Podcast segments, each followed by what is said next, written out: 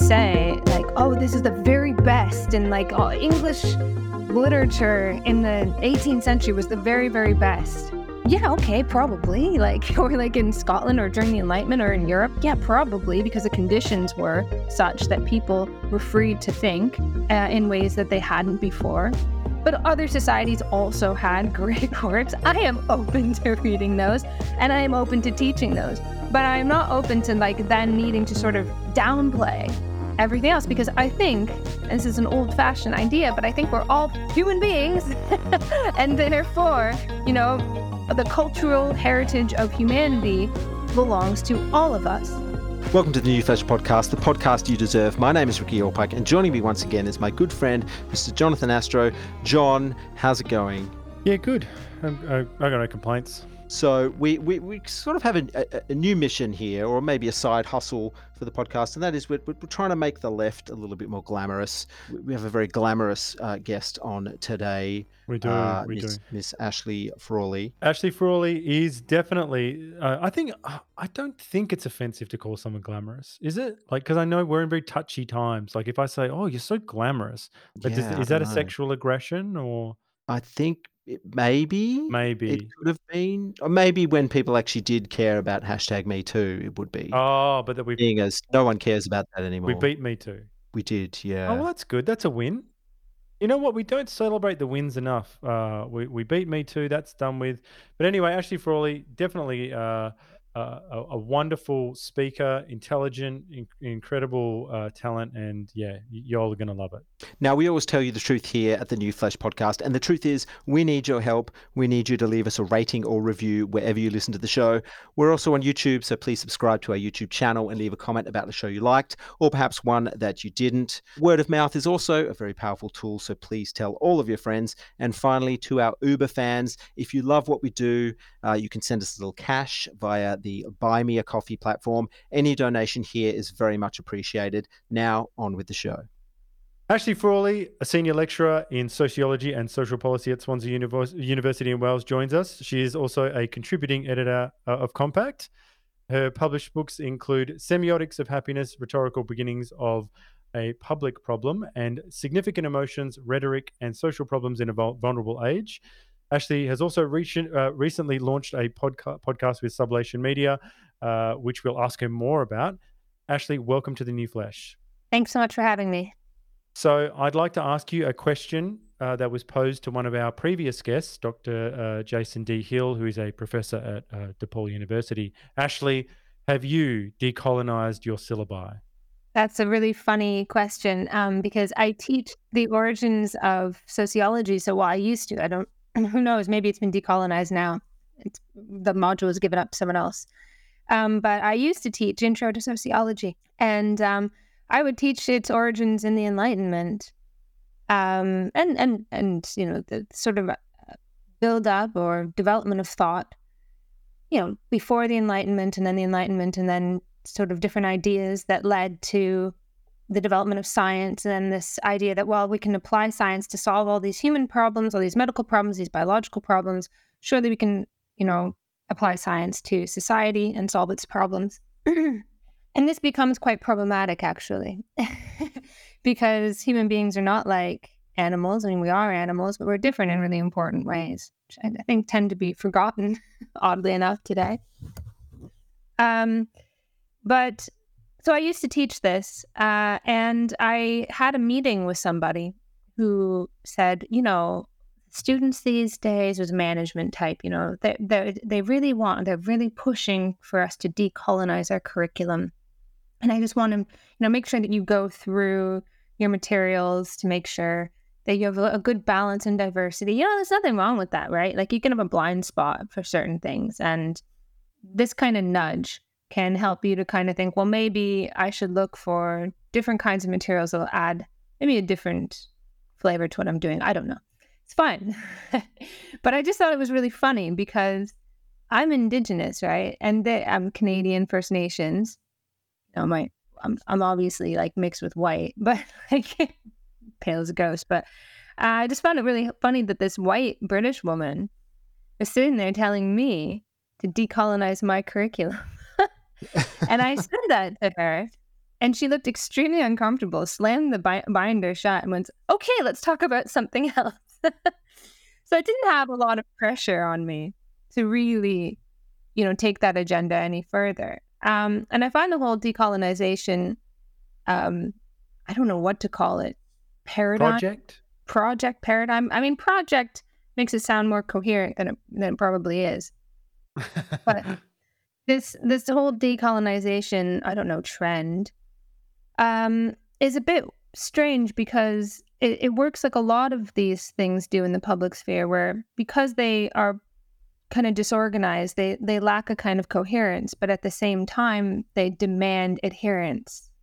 Um, so if you push and you say decolonization, I mean, if I take that really seriously, like radical decolonization, there's a paper called "Decolonization is Not a Metaphor," and and and the authors are like, "Oh, well, why does that make you feel uncomfortable?" Well, it makes me feel uncomfortable because blood and soil nationalism doesn't really have a good history. um, and then if you kind of say that, like, what do you want? Like, you want ethno states? Uh, and people go, "Oh, come on, it's just a metaphor." Right? It's always this kind of this kind of slipperiness to it. So anytime you push back, people go, "Oh, it's not it's not that big of a deal." But then if they want to be really radical, they'll say this is a really really big deal. Anyways, in my experience, it has not been that big of a deal. It's not been a massive kind of push on what I teach, and I've not felt a humongous amount of pressure. Um, But Ashley, Ashley, what do you think of the idea of because you, you said you've had to teach the Enlightenment and, and you've had to engage, obviously engage with some. I haven't Some, had to. uh, I've chosen to. well, that's my. It's see, you're careful with your language, and I shoot from the hip. So I, I, uh, I absolutely, you've chosen to, and so you obviously have uh, engaged with some pretty uh, foundational texts that that you, you know you think are of value. How, when you're asked to, to decolonize something, how, how uh, is it possible to ever bring up meritocratic arguments? Is it ever possible to say, like, I can only give the example of, you know, from uh, English literature, for example, like when someone, if I met someone who tried to tell me that, you know, Hamlet wasn't a masterpiece or something, or that there was something com- comparable to that from anywhere in the world, I, I, I, like that I should be teaching to, uh, you know, a first year or whatever. I would probably say, well, I'd have to read it first. I'd say it'd be better be better on its face. You know what I mean? Uh, It better be as equal or greater to Hamlet. So I mean, what do you think of that argument of, of of being able to say, well, no, this text is is pretty amazing, and we should be grateful for it. Well, I mean, yeah, I think education should be about teaching the best that's been written. But you know, I'm I'm open to this. Oh, you know, that's been not been written, but that's been thought and said and so on. I- I'm open to the idea that I have blind spots, like I can't know everything, and I I do welcome a push to kind of think about other ways of doing things. But this can can kind of lead to some rewriting of history that's not super helpful. So you get this idea, like you know, people will talk, and this was a and it, you know starting to become an issue even 20 years ago when I was an undergraduate, where my I remember my lecturers looking extremely uncomfortable and saying look, I'm I'm very sorry to tell you, I was studying anthropology, uh, anthropology and sociology. I double majored, and uh, there's no such thing as a matriarchal society. There are matrilineal societies, but there are no matriarchal societies. And he was looking very uncomfortable saying this. You know, already at that point, it was almost like you had to make something, you had to big up women in history. Okay, there's nothing wrong with the fact that like different societies ha- there's enormous social and cultural difference around the world.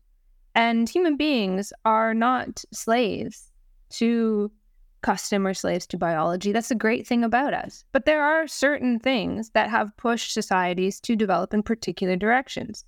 Um, and we uh, have the great benefit now of not being determined. uh, Our society uh, is freer pro- probably than any other society has ever been to question these kinds of determinisms. But people in the past were not able really to do that. And so just by virtue of the the structure and the necessity of the, the material conditions of these societies, women were really not able to have that much power.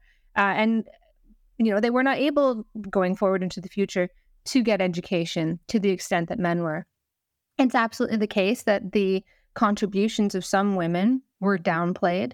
And people will say that the even sociology was coined by um, a woman who knows if that's true now? you, it's so hard to like trust the, this kind of like rewriting history because you kind of go through history, you plunder history, and you look for evidence of some obsession that we have now that maybe wasn't there, and so then you can wind up rewriting history. So I it, I I hate these kinds of being invited to adopt these extremes. You know, like I don't need to say like, oh, this is the very best, and like oh, English literature in the 18th century was the very, very best. Yeah, okay, probably. Like, or like in Scotland or during the Enlightenment or in Europe. Yeah, probably because the conditions were such that people were free to think uh, in ways that they hadn't before. But other societies also had great works. I am open to reading those and I am open to teaching those. But I'm not open to like then needing to sort of downplay everything else because I think this is an old fashioned idea, but I think we're all human beings. and therefore, you know, the cultural heritage of humanity belongs to all of us. So I don't need to downplay so called white people and their ideas. And I don't, also don't need to downplay other cultures and their ideas. In fact, I do bring my own, like, you know, I, I grew up with um, you know, Ojibwe culture obviously mixed with mainstream culture. It's not possible not to because cultures are dynamic. Um, but I do teach about the way the worldview that I grew up with. And I don't teach it like you have to believe this. It's just a different way of seeing things. They can help you actually to think critically about received wisdom. Um, you know, so you can I can draw from a huge range of outlooks, and I don't have to just because people are losing their minds in the public sphere go to these extreme positions like, oh, in the past, you know, women, there were matriarchal societies, or like, oh, um, we need to stop teaching dead white men. Well, look, dead white men have a lot to had a lot to teach while they were alive at, at the time, I suppose, lots of them. uh, the evolutionaries, for instance, you know, um, the, it, it, it, in a way, it winds up being a bit racist because you deny the heritage of, for instance, the Enlightenment to people with darker skin. Because you're saying, well, that doesn't really belong to you. But it does belong to all of us. Yeah, uh, you, you actually see this. You actually see this a lot in classical music. So you often hear, um, you know, educators in, in high school saying, well, we can't really get, you know, urban uh, black and brown kids to listen to Mozart because, you know, I mean, what, what does Mozart do for them? You know, so that so they they teach them rap music. You know, whereas I believe and I think, as you were just saying, that, that these sorts of uh, artworks uh, they they belong to humanity, not just to a certain race of people. You know, and it goes the other way too. Like there are lots of indigenous artists who want to make art of all kinds, but find it very difficult to sell anything that isn't like polar bears. Right. So this becomes an issue. And then on the other hand, there's a more recent development where I was, you know, I'm part of like this Facebook group for my reserve and uh, I like I'm I don't know part of some other First Nations Facebook groups, and like every now and then they'll be like celebrating Indigenous designers, and over time there's you see now a, a disclaimer: this designer only sells to Indigenous people. Um, so now you're like condemned to being other and different forever. Um, and if you want to be a mainstream designer, well, you're screwed now, like because no one can wear. And like I've got a beautiful pair of mukluks that I got from like my um my aunt makes these. She used to own a craft shop in our reserve. They're eh, really beautiful. I remember wearing them i was teaching. The student looking at me a bit funny and i had to like reassure him oh it's okay that i'm wearing these. Like like he's looking at me like are you racially pure enough to be wearing like that's the kind of direction that we're going in i think that's i that's... know he was a cishet white guy i just know it i know that that's who it was probably regrettably. It's always um, me and my brethren who are most worried about whether you're pure enough. You know, we're always like, I think it's it, it's it's like making up for. He knows he's already in the in the the kill zone, so he's got to go like externalize and say, now I've, I've got to be the biggest white knight on campus, otherwise I'm out. well, the thing is, like, as a human being, you can appreciate that these are beautiful you know that the beadwork is gorgeous that they're the mm-hmm. like rabbit fur is soft and court you know uh, and that you've made this beautiful object um, that you've sort of you know as a human being we are we we work on the world we make things and and when we do that we realize our humanity. It's like the most human thing that you can do. And to share that with other people um, is is really great. And to say that you can only share it with particular people is to condemn people to particularity and i think takes us backwards. Now of course there's a whole argument about like these big brands that will rip off indigenous designs and then people are wearing them. And i think that what winds up happening there is a misplaced um, distrust of capitalism for it's certain well it's universalism ironically um, that it tends to sort of take things that were particular and massify them this sort of romantic reaction to capitalism. I think that critique then gets sort of bound up with um, these this more particular critique about um, you know designers and cultural appropriation and that sort of thing which i think is more it's more of a, a confused kind of anti-consumerist romantic anti-capitalism that then gets bound up with our sort of current culture wars over race and ethnicity and so on well you, you mentioned that you're canadian and i'd like to know is is canada the wokest place on earth Jesus Christ, it might be. It's unbearable. I I find it harder and harder to go back there. I don't know. It's it's it's pretty. I don't know. It's neck and neck with New Zealand. I think. Oh yes, yes, good yeah. call, Matt. Yeah. Very good call. We, I think we're third. in- We might be coming up the rear, you know, but uh, in Australia, but but New Zealand and Canada. uh, Tell us about Canada. Well, how did it get this way? I'm not entirely sure, but I, you know, I remember when I was I was an undergraduate. I said I studied sociology and anthropology. Um, well, I graduated in 2007, my undergraduate degree, and I was really woke, like what you would consider woke now, definitely 100%. And um, oh, thank God! And like I, when I was in Canada, no one ever questioned anything that I said. So I would just spout this bullshit, and it was just like I have this, this special knowledge that other people do not have. And it is my, now it is my birthright, my right for having gone through this, that I will now administer to the problems of society that you plebs, because you don't have this, this knowledge, you know, that you need. And I think my whole educational trajectory has been like a coming home, where like I was sort of like shaken out of, you know, when I was like 16, 17, I um probably was much more like aspirational um, much more materialist. And going to university kind of shook that out of me and uh, gave me this sense that the masses were the problem. And as I said, that I would ha- now have this knowledge that I could administer to them. And over time, and a long period of like argument and questioning and confront confrontation with other people with whom I very much disagreed, I began to change my mind, and I began to see like a certain wisdom of the masses, and and a certain wisdom that I had before it was beat out of me. And that i learned that you know all this stuff about like anti-consumerism and that was like the correct position to have and the masses were all just too like greedy and acquisitive and all this stuff. And i was like well actually you know living in squalor was pretty shite and um what's wrong with wanting nice floors in my house? And things, you know and then you know uh what is it bill haywood you know nothing is too nothing is too good for the working class and that this kind of like understanding this desire that people had was actually um a sign of civilization that you want more the sign of the the acquisitiveness of humanity is a sign of our fundamental progressiveness um and, and you know but how did i come out of that well i went to go do a phd in the uk and I remember the moment actually. I was at I went to a conference, first conference I'd ever really been to, and I was saying my stupid crap that I usually say, and you know, at the bar after the conference, and someone just looked at me and they were like, "That's wrong. That's you know, you're talking nonsense, and it's this, this, and this," and I was like shocked. because before that, everyone just patted me on the back. Oh, well done, you. You're thinking. Good job. Mm. you're thinking different than the masses, you know. Uh, and that was that was good enough for some stupid reason. I don't know.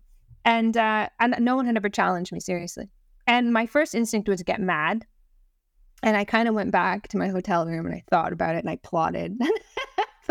I wanted to be right because I'm extremely stubborn. And the more that I read and the more that I looked into it, the more I realized that this person was right and I was wrong. wow. And uh, yeah, so then that's been like kind of my intellectual development was that I don't know why. Like I just we're just too damn polite in Canada to challenge each other. Or do you I think it's that's a rare experience to be confronted just once and then to then I guess go on this journey of of self discovery and then find out that you were wrong? Because a lot of people would double down and just and know, write and write white fragility. Yeah, yeah. There you go. There's some things that I double down on. Like there's some things that I'm certain I'm right, but the more that I argue, the more that I see the weaknesses in my position and I go and I and I shore them up, right? Or I abandon some of my positions. I think that's just you know if I can do that as a human, all people can do that for the most part. Um, I, think it might be. It, I think it's what's happening now is that it's become a rare and rare thing, um, because. I mean, this is just the the situation that we're in in a highly pluralistic society. You are going to come across people with different interests and different beliefs and different constituencies. And there's pretty much no policy. I mean, there are very, very few policies that can come up that are just totally non controversial. I mean, some group in society is going to have an issue. And so, you know, this goes back to like basic kind of value conflict theory from mid the middle of the 20th century, which I'm a big fan of. Um, and they're kind of and it's Root and Weber as well, who I'm less of a fan of. But anyways, it's a good concept. So there are three kind of ways that you can when you have these kinds of conflicts, you can come out of them. You can bargain, you, know, you can give up some things. So famously, abortion is one of these what we call a position issue. Like no, the the sides just cannot agree.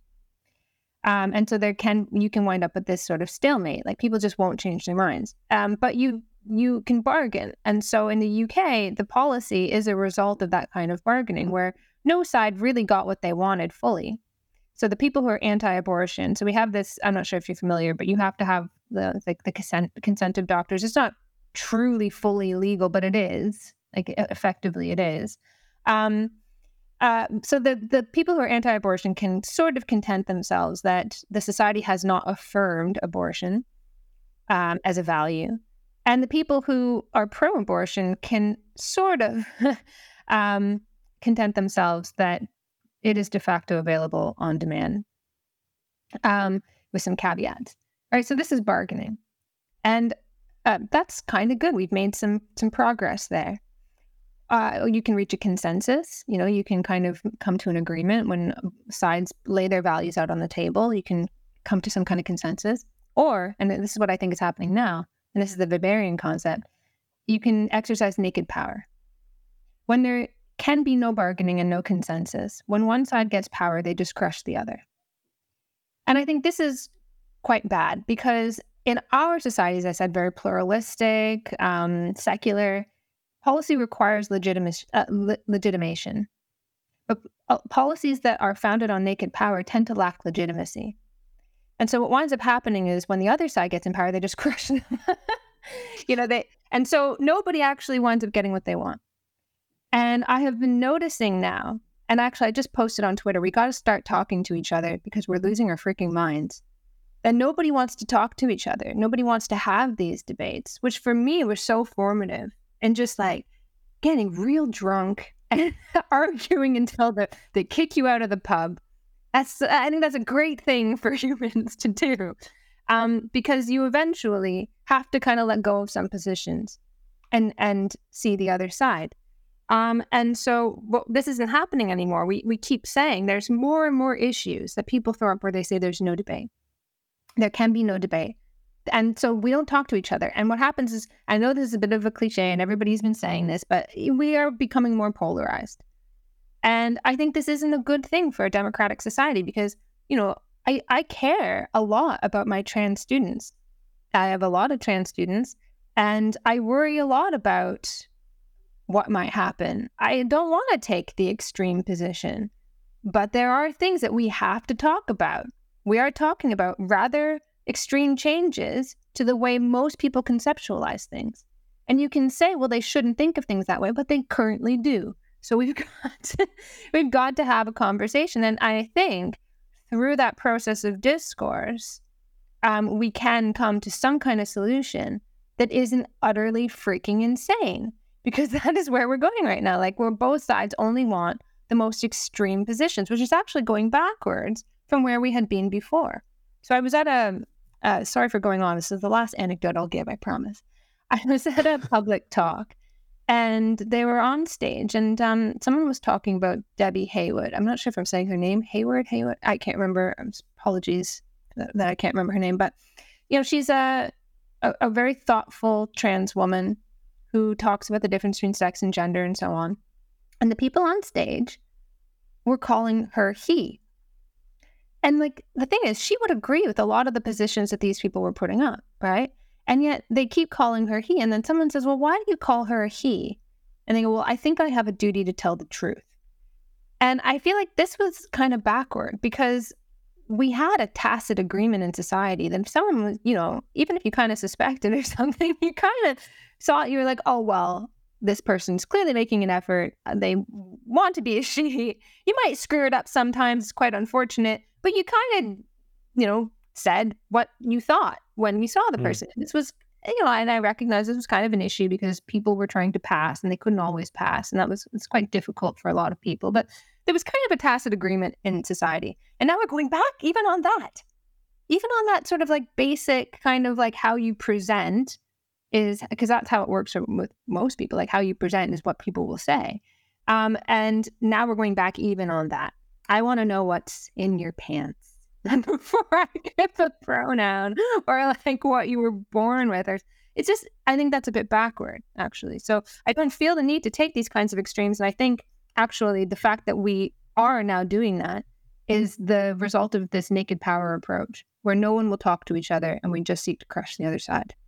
Well, I have a concrete example from your work actually, because you know, in the in that the the, the gender critical space or the trans space or whatever you want to call it, uh, there's a lot of criticism of of Owen Jones, and I see a lot of clips of him online saying this and that, and then and I maybe had ingested a lot of this, and then I watched a conversation that you had with Owen Jones, and I was embarrassed about how much I loved hearing him speak at length, you know, discoursing with you um, away from that adversarial online uh, tribalism. It was, and so this was a, I think, a great example of. I think we need more of exactly what you just said. I kind of want to speak to Owen. I want to get him on our show. I was like, oh wow, this is great. Like I felt like I was embarrassed that I had bought into the. um the, You, wrote him off. Well, some of our listeners actually will be will, will be hot under the collar about what I'm saying right now, but uh, I stand by it. Yeah, I want to talk to like the best people on an issue, on any issue. Like, uh, you know, I, I want to hear the best version of an argument. Like, I don't come to a position lightly. You know, it takes me a long time to decide what I think of something. Like, I am an avowed Marxist. run for the hills now. Um, but we're gonna we'll, we'll get to that. I didn't come to that position in a knee jerk way. In fact, even as a like a super woke kid, when I finished my undergraduate degree, I didn't call myself a Marxist. I was only smart en- smart enough to know that I was dumb enough not to use that word. That I, I shouldn't use that. And it was only after I did like reading capital reading groups and debating endlessly, and also reading like Austrian economics, Schumpeter. I like Ayn Rand, by the way. I really like Atlas Shrugged. I mean, it's a terrible book, but I like I like the people who are criticizing the romantic anti-capitalist. I hate romantic anti-capitalism too, just as much as Rand does. You know, but it's through this process of like questioning and looking at the other side, looking at what I thought were some of the best empirical studies. I kind of decided I think this is probably correct in terms of what's uh, an understanding of what's happening in capitalism. That was the decision that I came to. So I, I want to. I, I can't make up my mind unless I hear the other side. And in fact, one of my favorite books, so there's a thing called the temporal single system interpretation of Marx's value theory.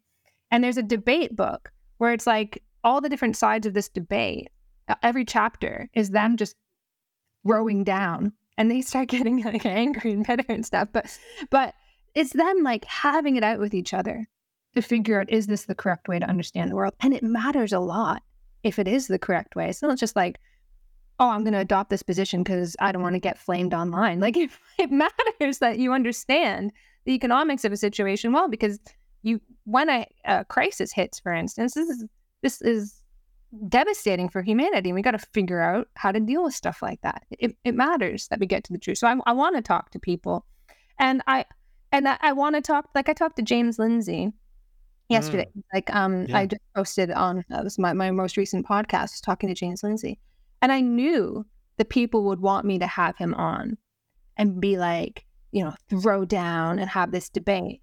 But I also knew that the more interesting thing is actually where we agree. There's uh, obvious ways in which we disagree.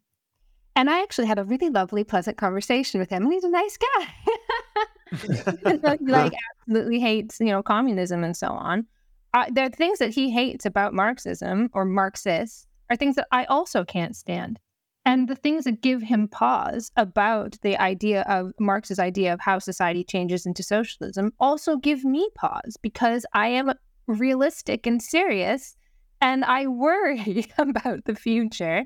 I'm not, you know, the Soviet Union, I'm not going to say the Soviet Union was like the worst thing that ever happened to humanity, um, but it wasn't good. um, you know, and I, I, if I'm being serious, we have to learn from the past, and I need to learn also from critics, and I need to listen, and I need to be ready to be wrong. And actually, as it turns out, we agreed on quite a lot. And I think these are kinds of fruitful conversations to have instead of just trying to like, oh, show each other up and look how cool I am, and, and look, I'm going to own this person. How stupid. Well, seeing as we're, we're on this topic, perhaps you could uh, outline some of the features of Marxism, because I, I know we've got listeners who are like, you know, I don't understand Marxism. I, I, know I'm supposed to hate it, but I don't know what it is. Maybe you could could, could school school us on on on some of the features of Marxism. Sure. So I think the thing that appeals to me most about Marx's work is his understanding of how capitalism works. Um, and so this is the kind of thing that can irk me a little when you see people talking online where like Marxism doesn't work. And I'm like, what are you on about? Because Marxism is an understanding of capitalism. That's what capital is about. It's, an engagement with um, political economists of Marx's time, um, trying to understand like what is it that lies at the heart of this society. And he he does what's called an immanent critique. So he takes people at their word. He he takes the he doesn't start with like greed or human frailty. He starts with the same rational liberal subject as Adam Smith does, for instance. And he shows how, even if people act perfectly rationally, we still run into these problems, crises, and so on. Um, and he tries to explain why that is. And um, so he uh, comes up with this idea that the value, well, I'm going to go too deeply into this now, but the value of, of products in society um, is comes down to the socially necessary labor time that goes into, on average, that goes into producing them. And this thing is like Adam Smith also had a labor theory of value. Labor theories of value go back to, well, probably John Locke, but maybe probably before that. Um, but the, he kind of added in and solved the puzzles that Smith and Ricardo couldn't solve.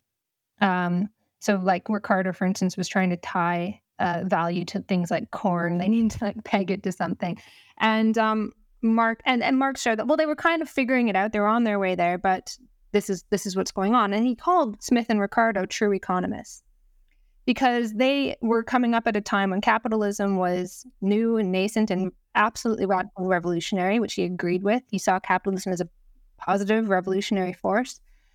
Um, and he he said they were true scientists because uh, when capital well first of all they were just literally trying to figure out what is going on here what is different in this system than what came before it. But also when capitalism produced wealth they championed it. And when it didn't, they didn't.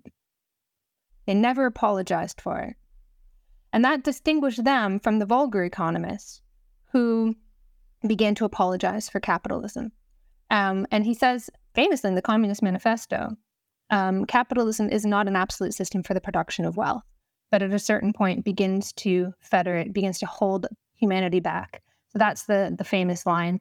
Um, um, it produces a situation in all earlier that in all earlier epochs would have been an abstraction, a crisis of overproduction. And he doesn't mean overproduction in terms of use values, like useful things, because how can you have that when you have people starving in the world?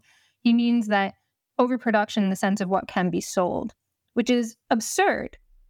Uh, this should be wonderful. This should be great for humanity that lived in toil and suffering for such a long time. Now we can produce this wealth and abundance, but it becomes a bad thing. And he says this shows us it is not an absolute system for the creation of wealth, but begins to destroy it. So in crises, for instance, we have destruction of wealth. You have the situation where you don't have any bread because you got fired from the bread factory, or you like, um, you like, um, what is it, uh, John Steinbeck's uh, Grapes of Wrath, where he has these like vivid depictions of like pouring lye on pigs during the Great Depression because they couldn't be sold profitably while people were starving, children were dying, and stuff like that. You have this kind of situation.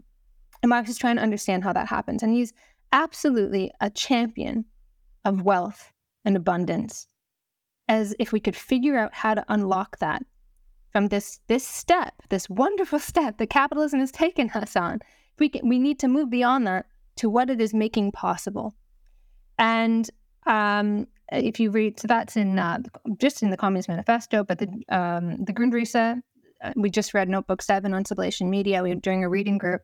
If you read that, the fragment on machines, um, he's absolutely giddy about the possibilities of you know what happened. That's what capitalism did is like you you know he has this um, idea of sublation, which is what we called ourselves sublation media, where you have like primitive communism or whatever, um, where you have a more direct relationship as a human being with what you produce in the world. So like I'm I'm I'm a human being. I'm creative. I want to like kill a beast, so I fashion a bow and arrow and I kill the beast. I consume it. Becomes part of me and I give it to you know I'm whatever. Um, so it's subject object are more or less directly linked um, subject being me, a human object being the world. They come together when I create something and consume it. Um, I realize myself and my creativity and so on. But Marx is not a fan of primitive communism. He doesn't want us to go back to that. Because what capitalism does, it breaks down that process, it alienates us, it separates us from the object of our creation. And people, everybody always stops there. They're like, oh yeah, Marx talked about alienation. We're, we're alienated from our species being, we're alienated from our the things that we create. That's so bad. No, he goes further. He goes further. He says it, it's we, we become separated from our production, but as that happens, every aspect of the production process becomes so refined, so automated, so efficient um, that they start to come back together, right? Where you you think it and you create it, just like in primitive communism, except in a higher form. Um, that's the sublation. So it's, it's it's you destroy that that creativity but you like because you know you're to get there you have to be like an appendage of the machine for 200 years. But on the through that process you then are able to realize your creativity in a higher form. Um, so for instance if you think about music you know you might have played music well, throughout history you would have fashioned all sorts of instruments played it for people directly and then the music industry so I've skipped ahead quite a lot, but just bear with me. that was a Stanley Kubrick cut. Dawn of Man, just bang. We're in a spaceship. It, it, separates this right into all of these different things. All every sound becomes refined and so on.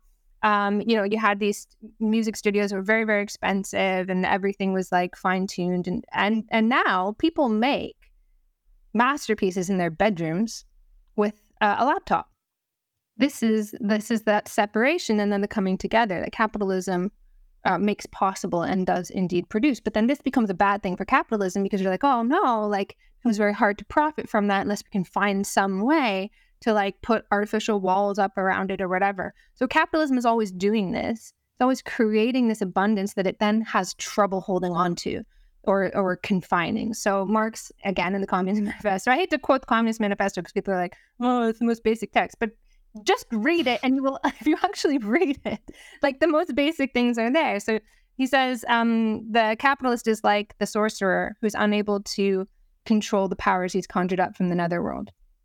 And this is it like you you conjure up such extreme abundance such wealth and then you scramble to try to control it and, you, and, and capitalism has a lot of trouble doing that. So what should free us which should be a wonderful thing turns around and becomes a bad thing. You know people are talking about ai now as like possibly producing all this calamity and so on.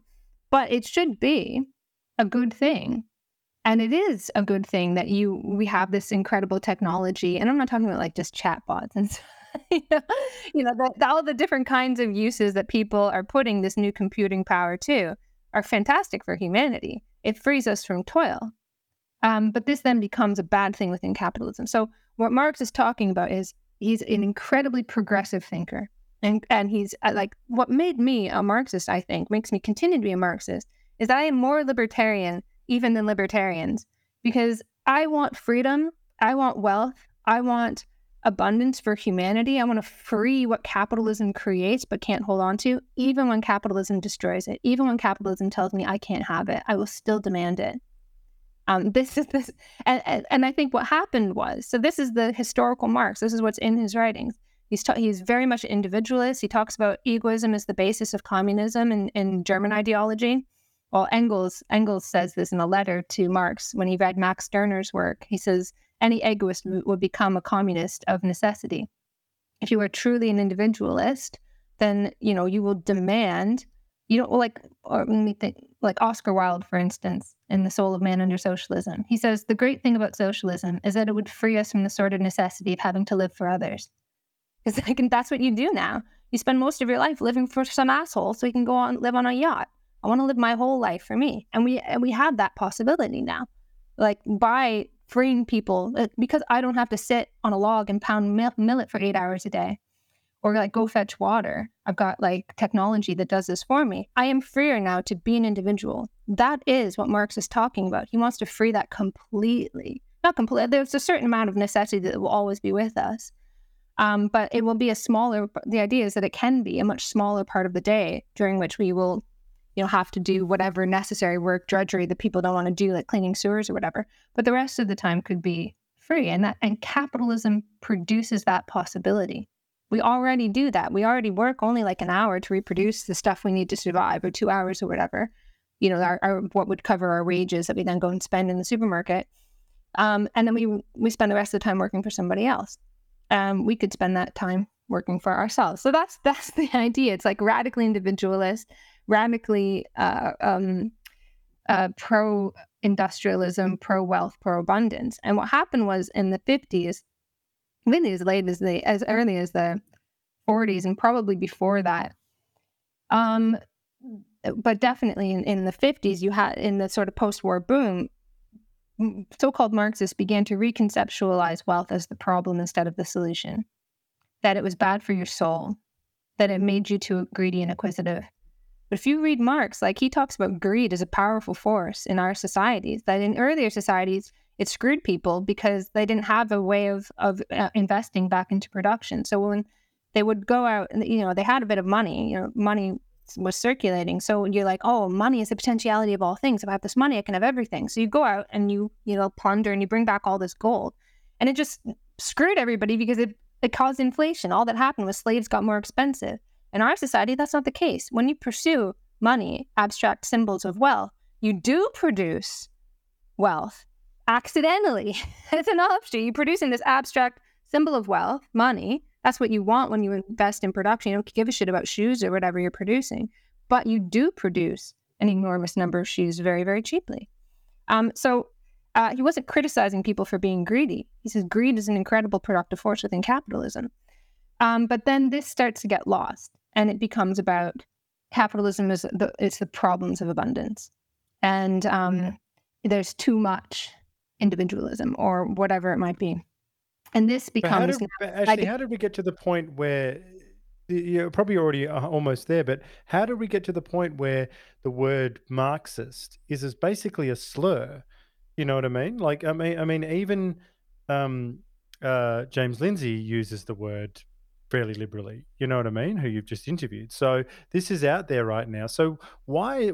I mean, the way you talk about it, it sounds quite insp- I'm I'm sort of jazzed up and it's quite inspirational. So what's what's the disconnect? I think the disconnect happens, and I I, hate to be like feed into this, but there a real wrong turn was taken with large portions of the New Left, partially the Frankfurt School, um, uh, but de- definitely the New Left. But I think also, and what's left out of this story Okay, I have to give you two answers here, and I'm, I do not have a pen. Usually, I write things down. There's sort of two two things going on here. One is that the the left kind of took this turn, and uh, began to give up on liberalism. And there's like this sort of like Stalin, this like residual Stalinism and this hatred for liberalism instead of recognizing that Marxism is a continuation and sublation of liberalism. It's making it real in society. It's it's a critique of liberal rights that cannot possibly be realized within capitalism. Um, so it's this kind of like anti-liberalism and anti like just this reaction to capitalism as opposed to a sublation of capitalism becomes really powerful.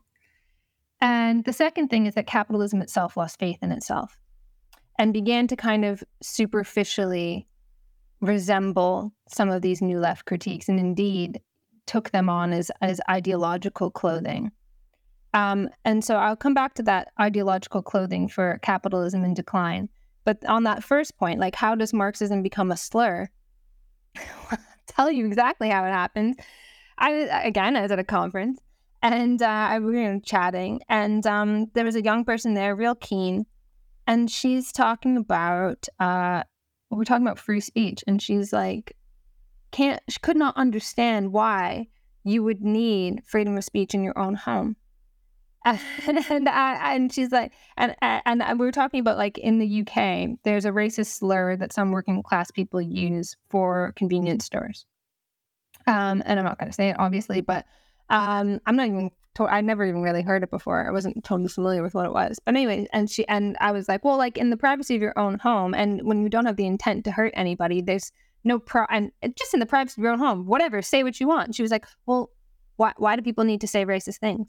Like why why do you even say that? And I was like, Good, great point. Great that point. that's stupid. Like, well, why do you need to do that? Is always the the stupid answer of the authoritarian who doesn't want to admit. Well, if you if you've got nothing to hide, then uh, I mean, just you you know, if we spy on you with your webcam while you're in bed with your wife, what's the difference? You got nothing to hide. exactly, and it's like, well, because a lot of people will think like all sorts of crazy things, and then you have a discussion with each other, whatever, um, and like. It's it's it doesn't really affect anybody, but I don't even need to go into why. Like it's in the it, like. Do you really want a, a world in which you you create and avow the most obvious dystopia in 1984. Um, I was going to say, as soon as you as soon as you good. s- s- said the story, I pictured the, the video screen on the wall hidden I know, behind the it's really bad. painting. why? Why do you need to write? I hate Big Brother. Like, why? Why do you need to do that? Anyway, Yeah, um, right. and then as we have this conversation, she proudly exclaims that she's a Marxist, and I went, oh, because Marx famously was in favor of freedom of the press. You know, he he talked about how like he desires this freedom like the like the desire the deepest desire of the soul. You know? And how how far we've traveled that this student clearly had not read anything seriously could say, well, that's a Marxist position. You know, she just off the top, "Oh, I'm a Marxist, right? Oh, I'm I'm learned. And I was like, Jesus Christ, how embarrassing for all of us. So that Marxism becomes this kind of stand-in for uh, uh, these complete repudiations of his ideas and like anti-liberalism um, partially through the new left partially because of stalinism and, and and all these sorts of things that they became very very anti-liberal. Um, and then the second thing as i said was that um, you know capitalism begins to lose faith in itself.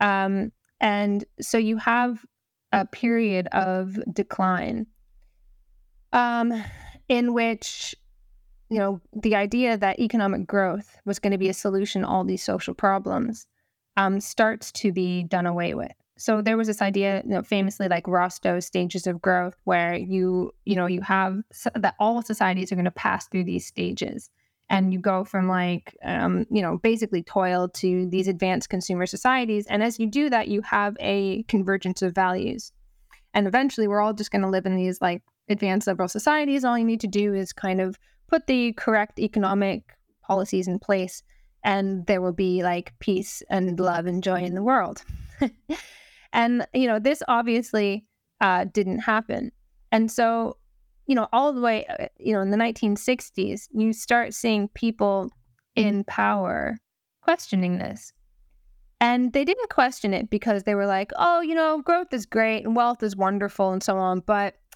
I'm kind of concerned about the soul. No, they questioned it because growth liberalism wasn't working. Um, that societies were not in the developing world, we're not developing along the same path that um, liberal Western Western countries were um, developing. Um, and so growth liberalism was abandoned. This idea of like capitalism as this dynamic system that's going to, you know, raise living standards. It was abandoned not because um, people had a change of heart, but because it wasn't happening. And this is what I talk about in my first book that um, part of the reason why there was this shift, this attempt amongst very well to do people to shift away from wealth and abundance and to so, sort of downplay all of that um, was because of a, a, dim awareness of stagnation within capitalism. So people th- like idiots who don't know anything about capitalism think that it's just growth. That's what it is. It just grows and grows. What a terrible system that makes us so rich. you know?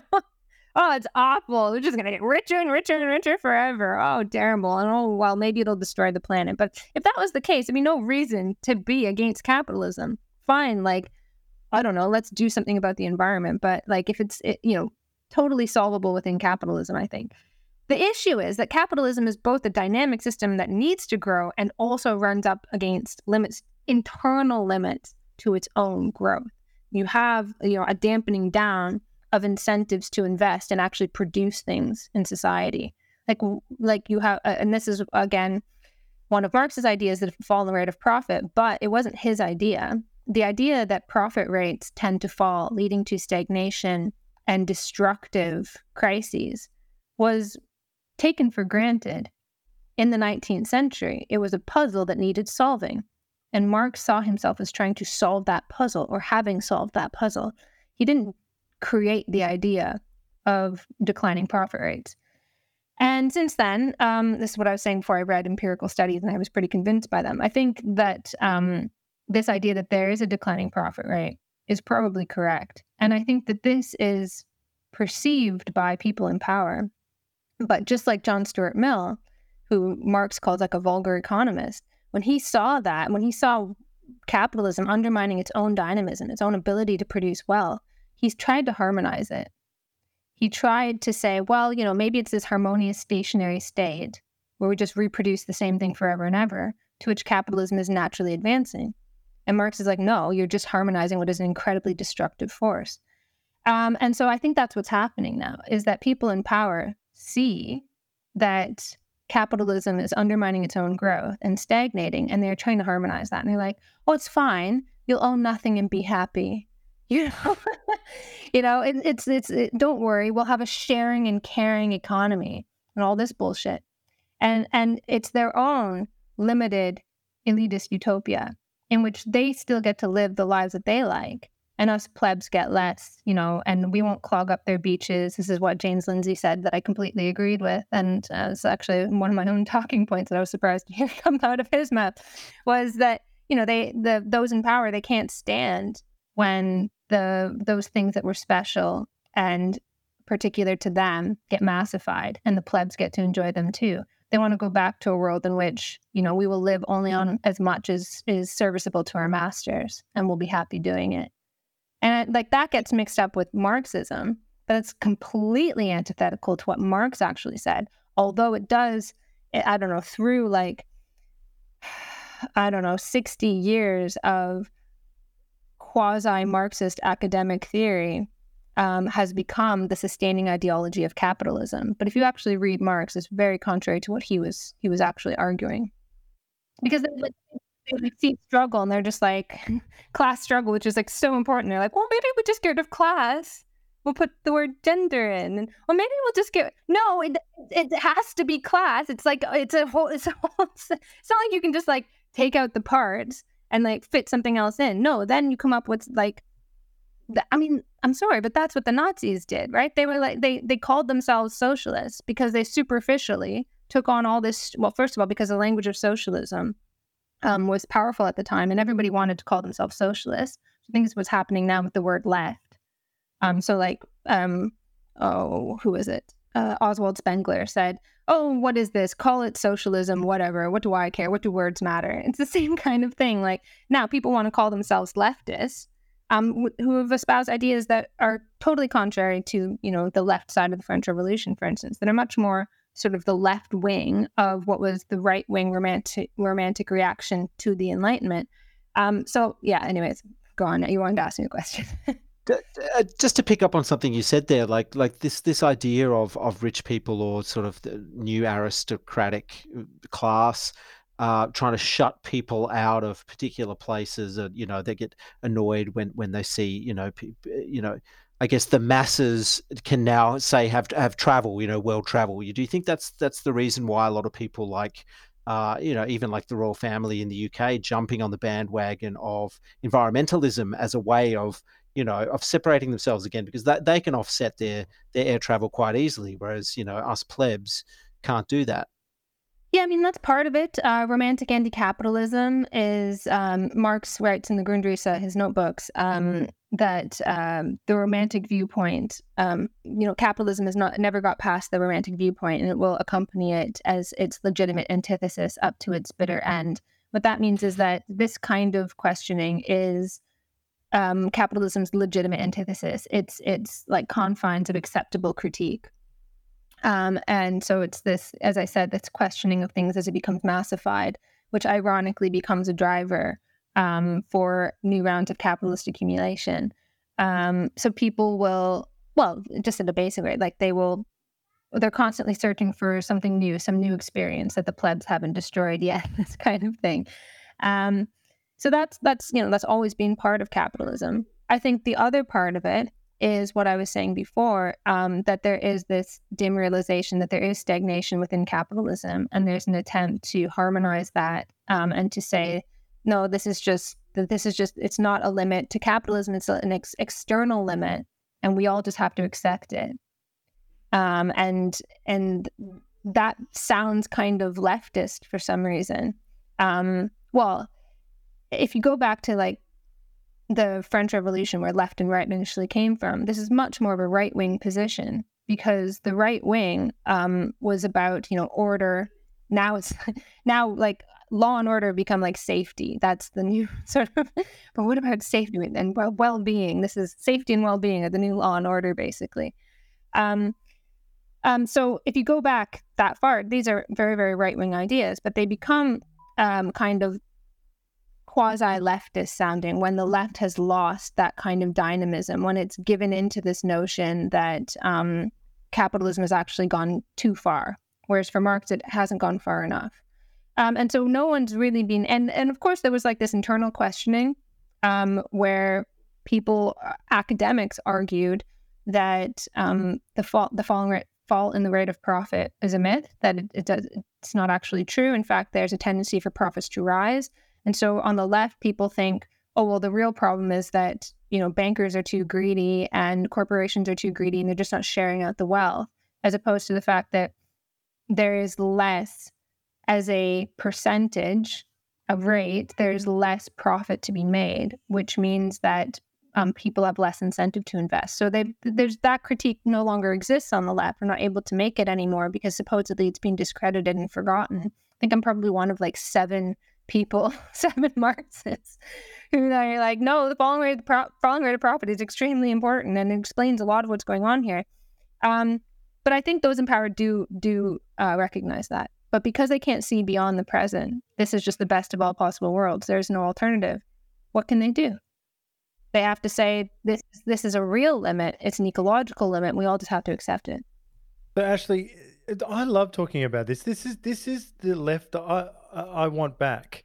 I want this. This is material. This is profit. This is this is the bottom line. This is about like you know, I don't know the fat controller, you know, uh, and, how much he's screwing us all and all that stuff.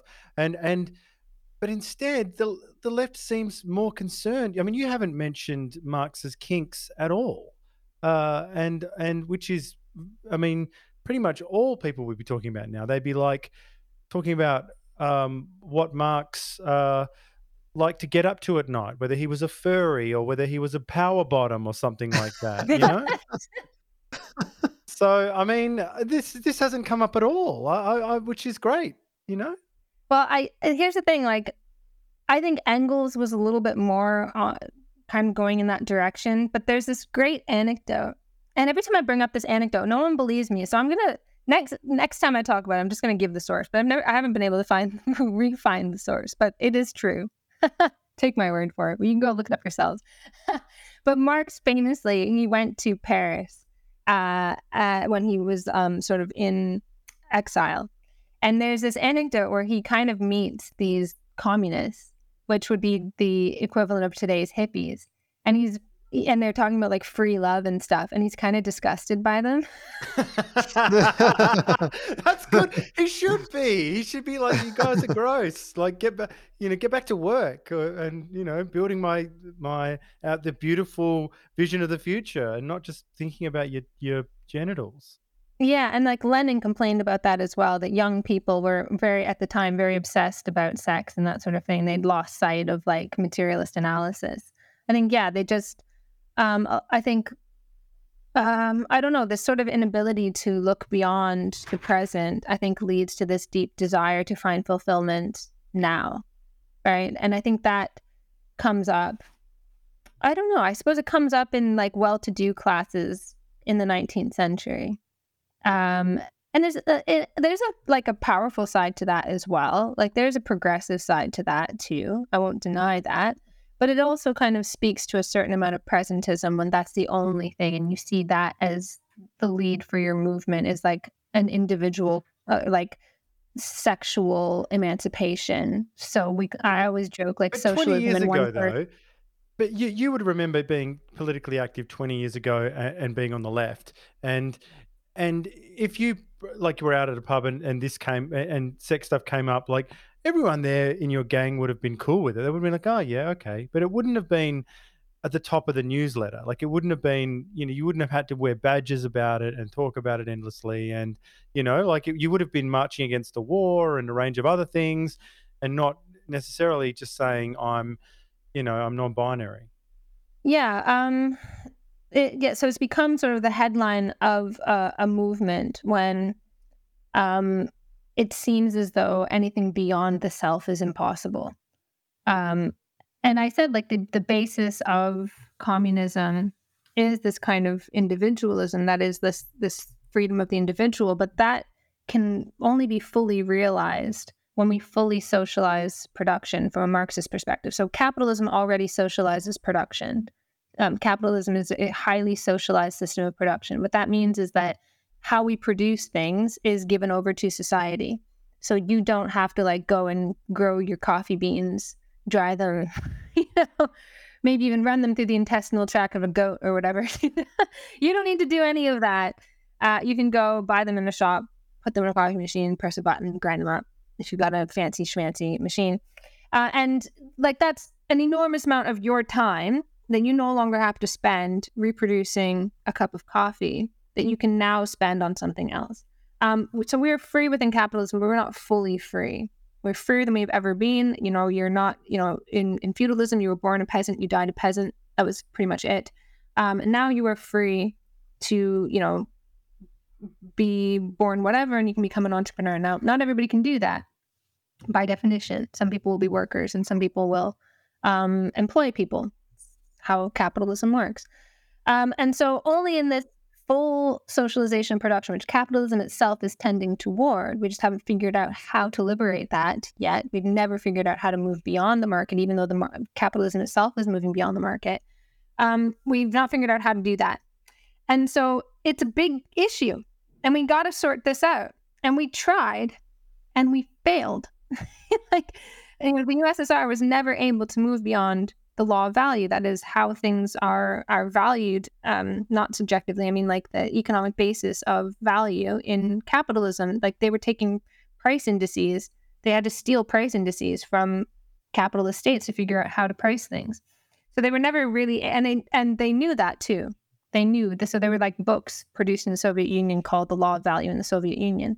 So we've never been able to move beyond that. It's a big issue. Um, like capitalism is producing something else um, but we are not able to take control of it and therefore might produce something much, much worse. So, this is the whole neo feudalism thesis that some people are starting to um, talk about. It's producing something else, but there's no human hand on it. There's no control over it. It's just these people harmonizing, like, oh, there's all these new things are coming up, but don't worry, I'll be fine. I'm still going to have my power.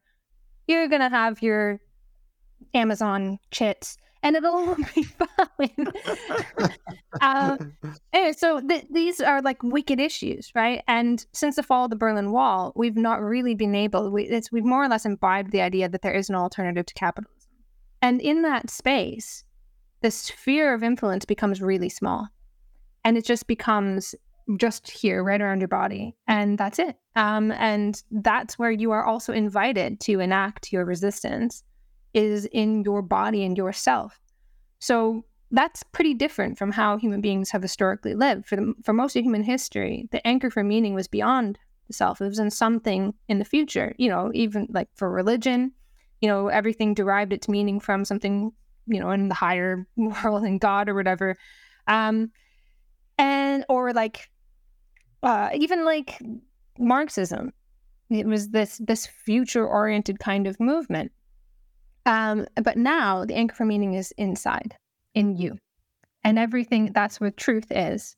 That's where, you know, it's this kind of also this reaction where all, all that is solid melts into air. And so you search for something solid, you search for something firm, and, and you say, well, it's in my body, it's in myself. So you see, even in these like what seem to be highly constructionist kind of ideas around gender, the more that you look into them, the more they become essentialist. So they want to be constructionists. That is, they want to say, like, oh, everything is a social construct.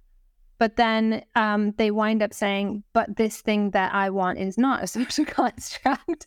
so they have to say, like, oh, but my identity is something intrinsic to who I am. And they can't really go any deeper than that because that's it. That's where the anchor for meaning is. They need something solid to hold on to instead of like embracing this fact that all that is solid melts into air. And yeah, okay, if everything is a social construct, that doesn't release you from anything. It means as a society, we have to decide how we're going to live. We have to decide what constructs we're going to live by, how we're going to govern ourselves. And there's nothing that can make that choice for us, not our biology, nothing. I mean, to a certain extent, obviously, biology is going to determine you're going to die, and like um, women produce babies, this sort of thing. Like, there's a certain amount of biology that's always going to be there. But how we make sense of that, how we decide to live within that, is up to us. We have to make those kinds of decisions, which goes back to what I was talking about at the very beginning. That this will lead to kinds of conflicts, and we have to sort those out. Um, and our society gives us very little firm grounding with which to do that. You know, throughout most of human history, people didn't need to think about those things. It was given to them by tradition. And now we don't have that tradition. And so instead of sort of embracing that human hand on history and saying, no, it's us, it's always been us, it was never God directing things, you know, um, and now we can embrace the fact that it is us, humanity, that makes the rules and makes the judgments about how we're going to live we exist in this unparalleled freedom at the same time as we have destroyed the subject capable of living in that freedom. So we we have this idea like, oh, human beings are just a plague on the planet. We're just animals, and that's like a progressive thing to say. Oh, how are we actually different from animals? I don't know. I'm fucking talking to you right now. That's a pretty big difference. yeah, I have a complex symbolic order around myself. Pretty big difference instead of embracing that, we have this very weak idea of, of what it means to be human. So, in that situation, you will search for these kinds of forms of solidity in the self, in your identity, in your whatever, um, that seem really firm, um, but they will also melt into air. Well, actually, we're very mindful of time now. We, we have pages of questions we, we haven't got to. So please please say you'll come back sometime so we can we can dive into those ones. But perhaps before we let you go, can you can you tell us about your podcast and and what your vision is for it? Sure. So I um, it's funny because I just uh, interviewed Simon Evans um, the other day, and I was really nervous because that's my only my second interview for my own podcast. And I read this book, you know, as I always have to do a literature review on everything. Like I can't just live my life. I got to like do a thorough literature review and then decide how I'm going to proceed. So anyway, I read these. I read a few books about journalistic, and I think things I already know because I study social media. Of social media, I studied the media, news media, and so on. But it was interesting hearing it from the horse's mouth. Um, so I kind of thought, oh well, I should be a journalist, and I forgot. Actually, I'm not a journalist. I just want to talk to people. So I kind of messed up. I started talking to Simon and we were laughing, talking, having this great conversation. I was like, oh no, I'm supposed to ask questions. Yes. and I, I ruined the interview totally by being like, "So, what are you working on now?" and stupid cliche questions. anyway, so I'm just having conversations with people who with whom I disagree and with whom I agree, and I want to um I want to test the corners and the boundaries of things that I accept, that other people accept, and I want to talk across divides because we're not talking to each other and we're all going nuts. And that's and I just hate this idea that I felt it myself doing sublation media. I feel like because we have a, a largely very homogenous audience, I sometimes feel like, oh, maybe I shouldn't say that because I'm going to alienate people. And then I'm like, why? Why? That is so un-Ashley. How could I possibly be?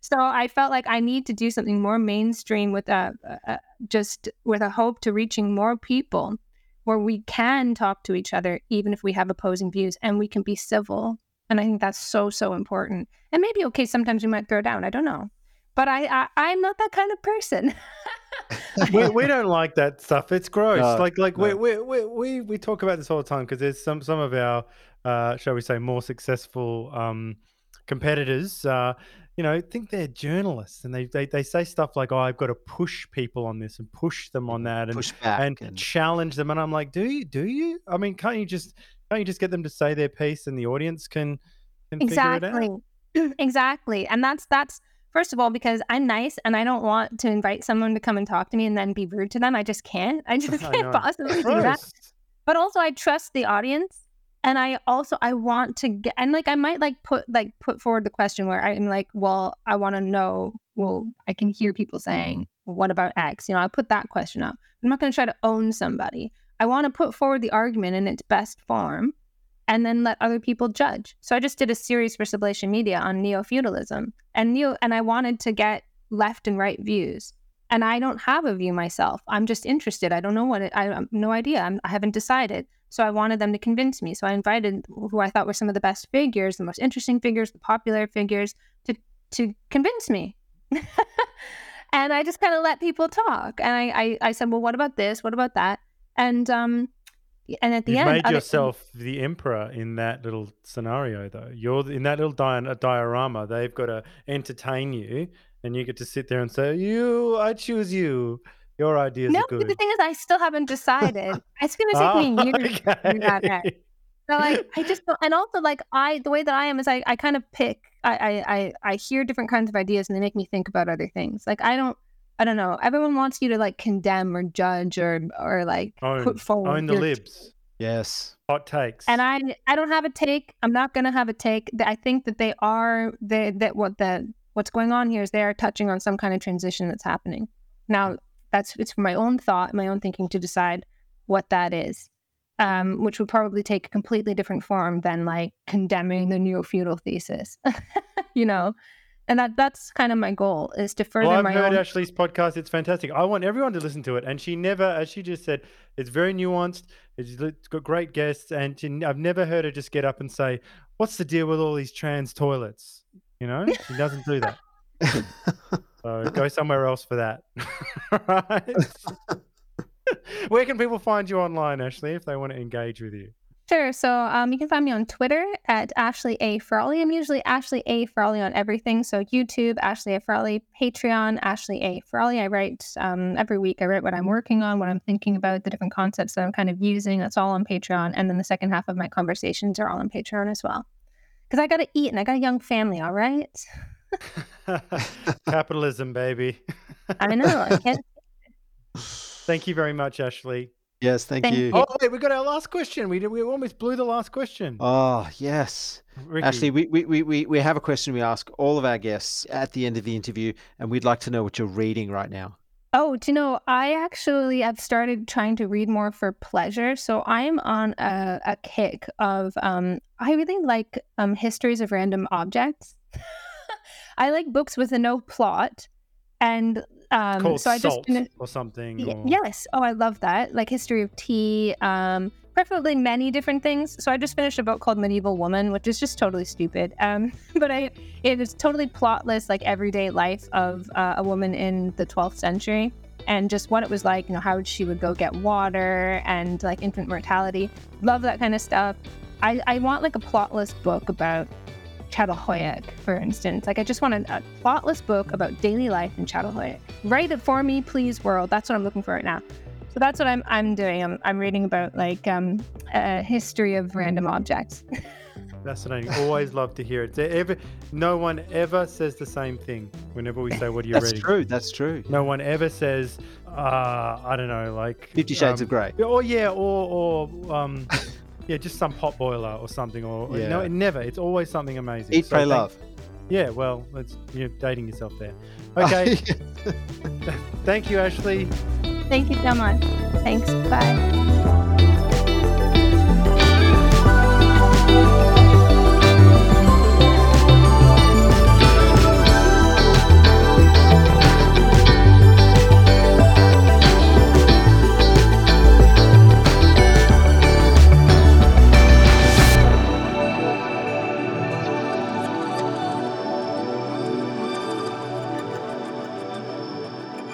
Thank you for listening to the New Flesh podcast. If you like our work, please consider rating us on Apple Podcasts or even writing us a review. It really does help the show reach a wider audience. We'll be back with another episode next week. Until then, long live the New Flesh.